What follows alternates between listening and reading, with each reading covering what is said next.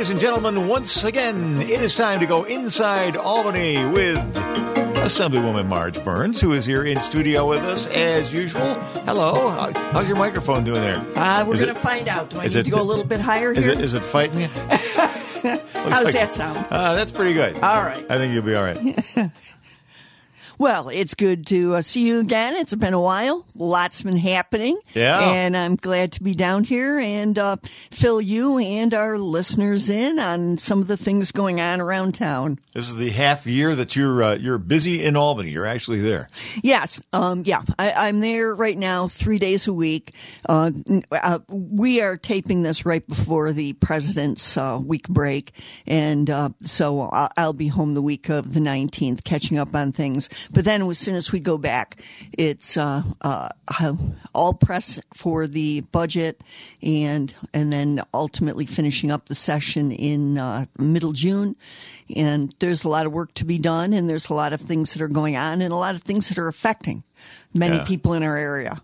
A lot, a lot of wacky pressures that take place with. Uh, I, I I remember when we had a Republican governor and the legislature did everything in their power to push that microphone away a little, just a little bit. A little bit. So, There we so, go. So you're not eating it. There you go. Okay. Uh, you know, when Pataki was governor, you know, they did everything they could to delay the, the budget process until, you know, some one year it didn't get passed till August. I remember. Yeah, that was long before me, but like last year, it's due on April 1st. Last year, it was two weeks, approximately two weeks late. And uh, we anticipate um, that this year it may be just as late or maybe even a little later. Just purely the rumors that we're hearing from the Democratic side of the aisle. And every day after session is over, they go in and have their own private uh, conference meetings.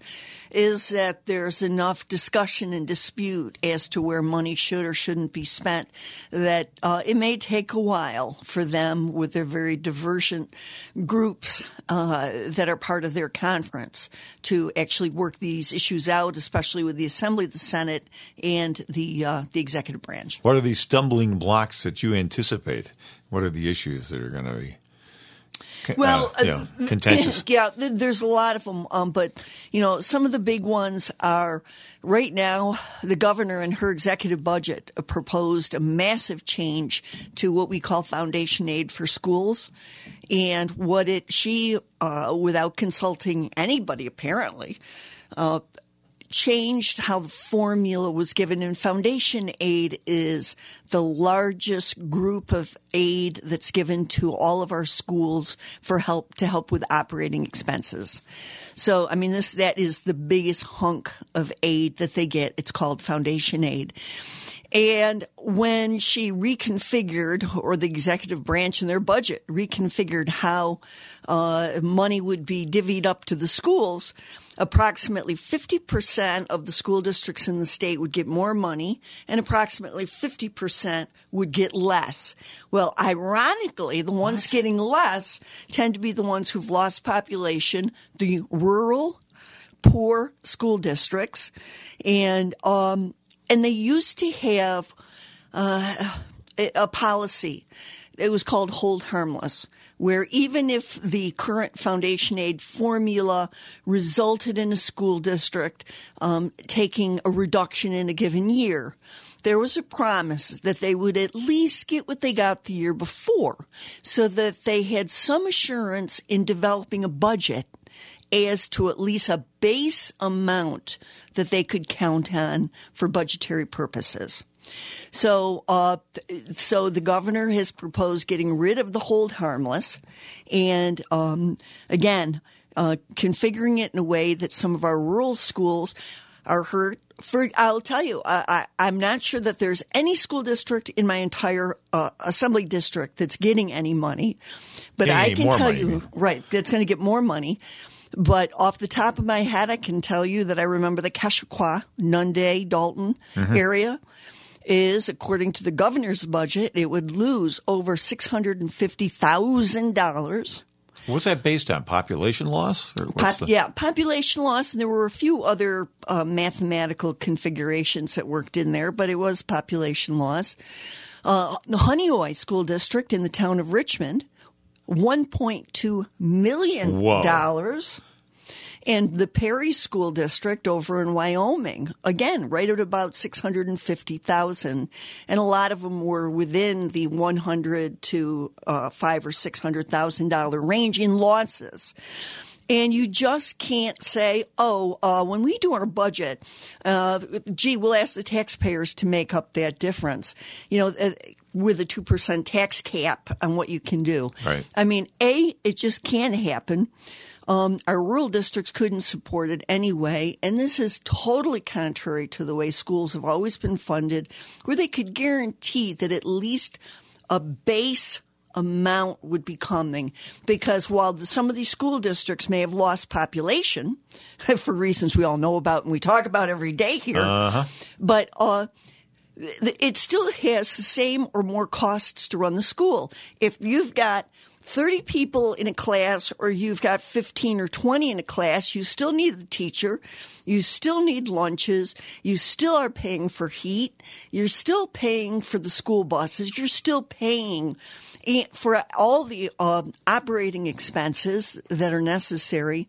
And it's, uh, uh, or more, because with minimum wage, the school districts are telling me that that's another unfunded mandate with the requirement of the increased minimum wage. Um, that's nothing that's being helped out by the state. They're having to come up with that money themselves. So the school districts were hurting anyway. Plus the electrification of school buses being forced on them. Isn't that uh, isn't isn't that idea kind of unraveling though? It- that's what I'm hearing in the news. I don't know if that's necessarily true in New York, but people are finding out. Like you mentioned, how the buses have got to be parked 30 feet away from each other. Right. You know, it's going to take this massive amount of real estate to just park the dumb buses. What Oh, the yeah. cost is going to be. Right. It's just n- not really a practical uh, And- thing. Right. And and people are starting to recognize it. Like I said, the cost now is like minimum four hundred and fifty thousand per bus. That's insane. Um, the biggest manufacturer in the country right now has filed for bankruptcy, so that even if you order one, you have no idea when the delivery is going to be. But yet the the state still has a drop dead date for converting and to beginning the conversion process. And I think it's, uh, I want to say 2027. I could be off by a year I- on that for the initial, any new buses having to be electric. And by 2035, any bus you have, no matter what it is, will have to be electric, even if it's still within its uh, lifespan of operation as a diesel. None of it will happen. It's not going to happen. Right, I, so I- the I state- predict. yeah, so the February state- 2024, folks. I know, but the meantime, the schools uh, are are forced to try to make decisions based upon the mandates that exist. Now, a year ago, the state decided to hold off on converting the state fleet because they knew they couldn't do it. But at the same time, when we argued on the floor, if you're doing this for the state fleet right now, let's do this for the mandatory school buses so that we take that burden off. We do a cost benefit analysis to determine an appropriate time frame for bringing it into place, uh, if it can be. And no, not interested. They don't want that. So right now, though, our school districts are, are, are really in a box because as much as we know in our hearts of hearts that at one point they're going to have to back off, in the meantime, the schools are being forced to make decisions based upon the laws that currently exist. Well, you know, there's so much wrong with this. It's hard to know where to start. But I mean, first of all, why is the why is the executive, the the governor of the state, getting involved in school budgeting minutia? Mm-hmm. You know, that that first of all, that should be. Uh, it, it should be a routine thing. It's handled by the legislature, and if you thought about it, you could come up with some kind of. The, you know, look, it doesn't make any sense to just keep the school districts at the same funding level, whatever that term was. If there's been a big population loss, like up at Keshequa or Letchworth, it's called now, uh, I guess. Uh, it, it, why? There should be a, like a benchmark that says, "Here's how you budget based upon your population." Right. So, right at the at the get go, the school districts get an idea of how much money that they're going to have to work with. Absolutely. And that's most of the thing is being able to plan. Because right now, while um, the, the school districts are putting together their budgets. They have to be approved by the school boards. There has to be a public notice period before people vote on their school budgets. And um, all of that's being done now while the state budget, even if they change this foundation aid, which we hope happens, it may not happen in time for them to uh, be able to plan appropriately for this budget cycle, you know, especially if the budget comes in late. So it's, uh, one thing that uh, the, the, Republican conference for years has requested, and I know that it would change things with the schools, as you mentioned, but it's like, let's do, again, throughout the entire state, let's do public hearings where, uh, uh involving the schools where all of the stakeholders are present both in urban, rural schools. Let's get everybody involved in and let's try to find out a formula that is realistic and that can work and that at least the schools can count on so that they don't have this situation. Right. Because again, you need to know what you're doing for planning purposes. And what I heard that even before this was proposed is school districts that have more money, like up in Monroe County, uh, can hire, even if there's a school district down in my district that is looking at a great prospect then all of a sudden Monroe County wants to hire them at ten or fifteen thousand dollars more mm. to do the same job. So obviously they go up to the school district. And you can't blame them either. Everybody's, you know, trying to support their own family.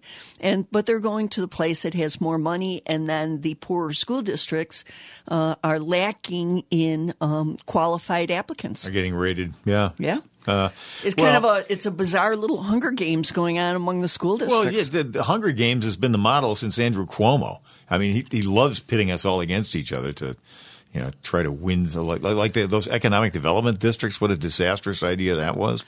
The whole state should be an economic development district. Yeah, well, yes, it should be. Uh, I've got, a, I have what I think is a wonderful story about hypocrisy. Go for it. I know this is hard to understand that anything in our state government could be uh, involve uh, involve that word, but uh, I had this what I thought was a really great bill. It was called the Solar Panel Collection Act, and it would require that if you put up solar panels, uh, and there was and Senator O'Mara uh, also had a bill that would require the same thing for um, wind turbines and we've talked about the dead wind turbines along the road in Bath for a while now. They've cleaned those up. They're, they're gone. Have they? They've disappeared. I think they buried them. Oh, well, that was ultimately what they were going to do with them anyway, yeah. right? But I mean, I think they cut them into somewhat smaller pieces and buried them. I we, after we took those pictures, Jay and I did, and we put them on a, the station website yeah. and publicized it. I wonder if that got somebody's attention, and they said, "We got to yeah. What's wrong oh, with us? Oh, we I'm stowed sure. all these things right next to a busy interstate where we could where all look at them, take pictures. So anyway, Senator O'Mara with wind turbines, myself with solar panels. We basically had uh, proposed legislation that indicated that if you put them up, that either when they broke or um, were uh, decommissioned, you had to be capable of recycling them so that they didn't end, didn't end up in the uh, the land mills uh, which is actually uh, happening out even in California. So my bill was laid aside which means the bill was killed in committee. It was not allowed to come up for a vote. It was um, just pushed aside, not even allowed to come up uh, for a fair vote within the committee. And so laying it aside effectively means the bill was killed. Doesn't, okay. doesn't fit the narrative. That's the yeah, problem. No, yeah. Or at least it didn't fit the narrative with my name with a, with an R next to it. Well, that a measure like that would never have a D next to it. I can assure you of that. Well, although now the state DEC has uh, uh, come out with a new comprehensive plan on how to achieve a goal of 85% of re- that things can be recycled, including including solar panels, wind turbines, and a lot of other things also. Good luck with that. I don't think there's any way to recycle some of that stuff. Yeah, can be done by by twenty uh, by twenty fifty, but they're looking at eighty five percent of anything potentially recyclable to be recycled by twenty fifty, including uh, solar panels and wind turbines. So I'm like, okay, so my bill was killed in committee, not even allowed to come up to a vote. And now the state DEC, in its comprehensive plan, is saying we need to recycle Well, solar panels for- for- and wind turbines. First of all, your plan would have actually mandated the recycling of this stuff as if that were possible. Their plan doesn't do anything of the sort. What they have another one of these kick the can down the road type measures where all they do is they, they say that, you know, like 25 years from now when we're all mostly going to be dead and nobody will even remember this dopey law, that's, that's the finish line for this whole thing. And it just never happens. Mm-hmm. It just dwindles away and everybody forgets about it. It's just that this is another way that they govern. They govern in the future. Yeah, it, but it was it was ironic, and obviously I took note when I uh, when I saw that report come out. It's like OMG. Yeah. Hey, look, um, one of the important things we've been talking about in Albany this week too, and we we've had a couple press conferences, the Republican conference, is about the problems of migrants in our state, the continuing and ongoing problem of migrants. And one of the issues that was discussed was the fact that um, while we talk about the southern border, um, people need to understand also that we are a border state and that more and more uh, illegal immigrants are crossing through from Canada. And um, it, I think it's gone up like 300% in the last year or so. And um, so this is also a problem where we have hundreds and thousands of people in our state that we don't even know who they are, where Right. they've come from, what their intentions are. Real quick before we leave Canada, uh, did you get the news story this week about the uh, um, uh, Trudeau is inviting in, I don't know, thousands upon thousands of Gazans? Yeah, I did hear that. You know, you think some of those uh, uh, these people are not friends of the United States as a general rule. No. Uh, and how many of those do you think we're going to are going to be leaking southward? Of, course, and uh, again, uh, you know the the uh, Canadian border in the United States, in this in New York State and and in other states, is the most porous. It's way more porous than it is down at the southern border, and um, you know, and and we still in our state we don't allow, much to my dismay, we do not allow. Uh, law enforcement and the courts to cooperate with the federal government and ICE. I'm not sure if people realize that our law enforcement is barred from telling anybody in the federal government when they have an illegal immigrant who's been arrested what their immigration status is. Um, they're barred from even going into courtrooms. ICE is in order to try to find out on their own what's going on.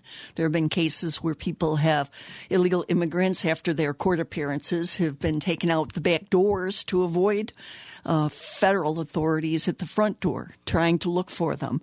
So, you know, we have to, we have to get back, especially, you know, it, it, it's come up with the officers that were attacked and beaten up in New York City recently unbelievable. and um, you know it, it's amplified it even more the need for law enforcement to be able to cooperate with the federal government in order to ensure that we all have the same information and all cooperate with each other.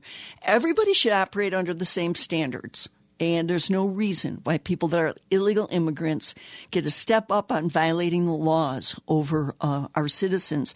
You know, just as a quick aside, one of the things that was done by our state in order to defeat our federal government and the immigration laws is on, at this point it's probably been two or three years, but they made it so that if you serve, if you're sentenced to serve a year in jail in New York State, that equals uh, 364 days, not 365 days. The reason was because the federal laws refer to someone sentenced to a year in jail being subject to deportation.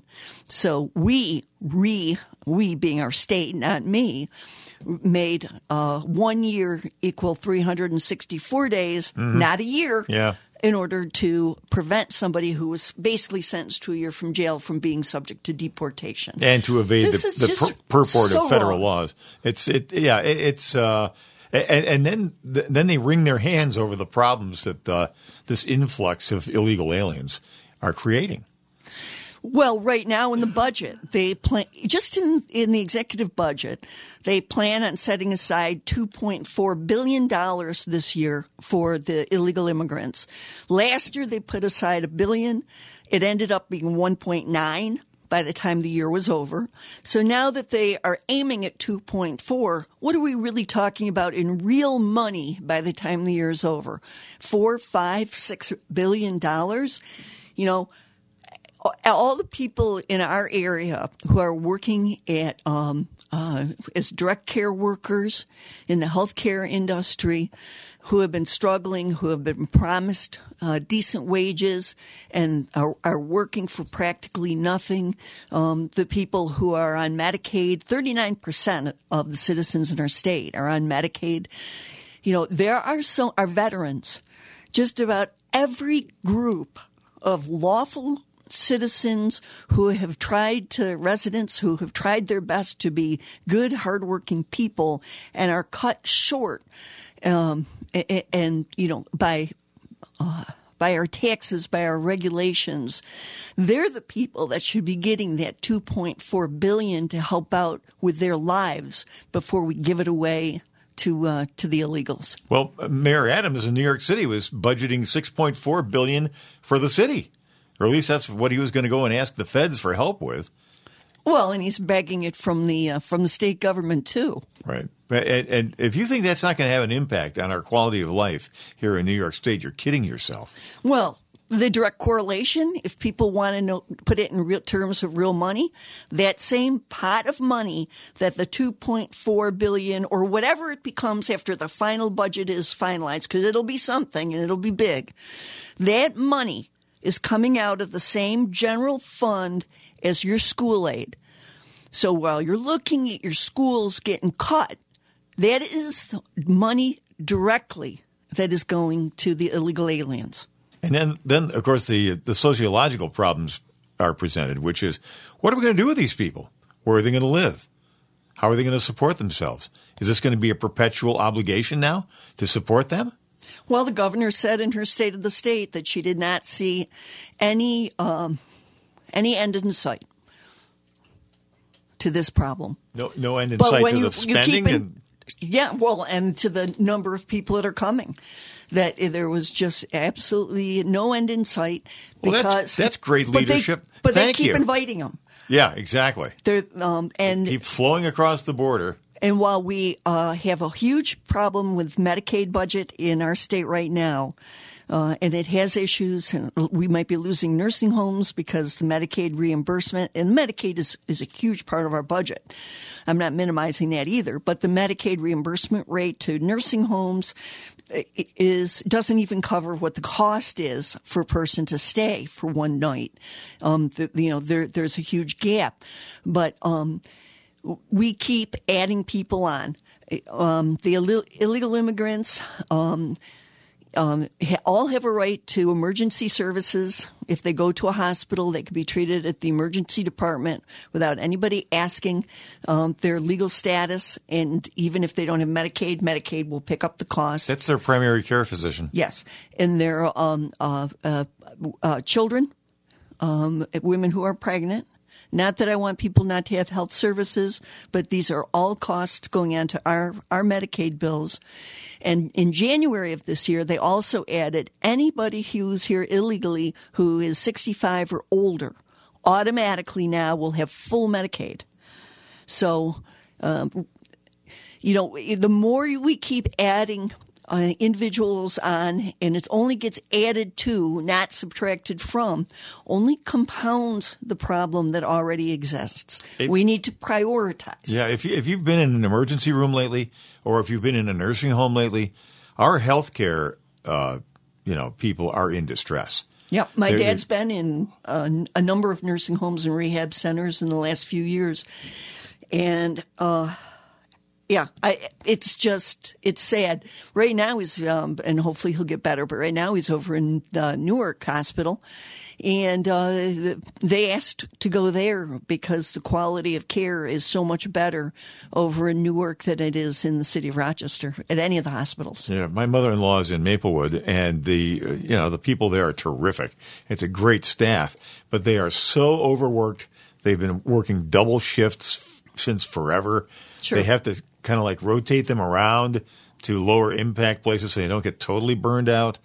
Uh, but this has got to stop. I mean, we can't we can't constantly keep throwing more logs on the fire here. Right. And that's what's happening. That is it, what's happening. A um, couple of things. Couple of things I want to talk about uh, unrelated, but uh, if anybody is interested, on March 7th, I'm doing another Women in Ag event in Avon, and you can find it through my Facebook or by calling my office. You have to register in advance.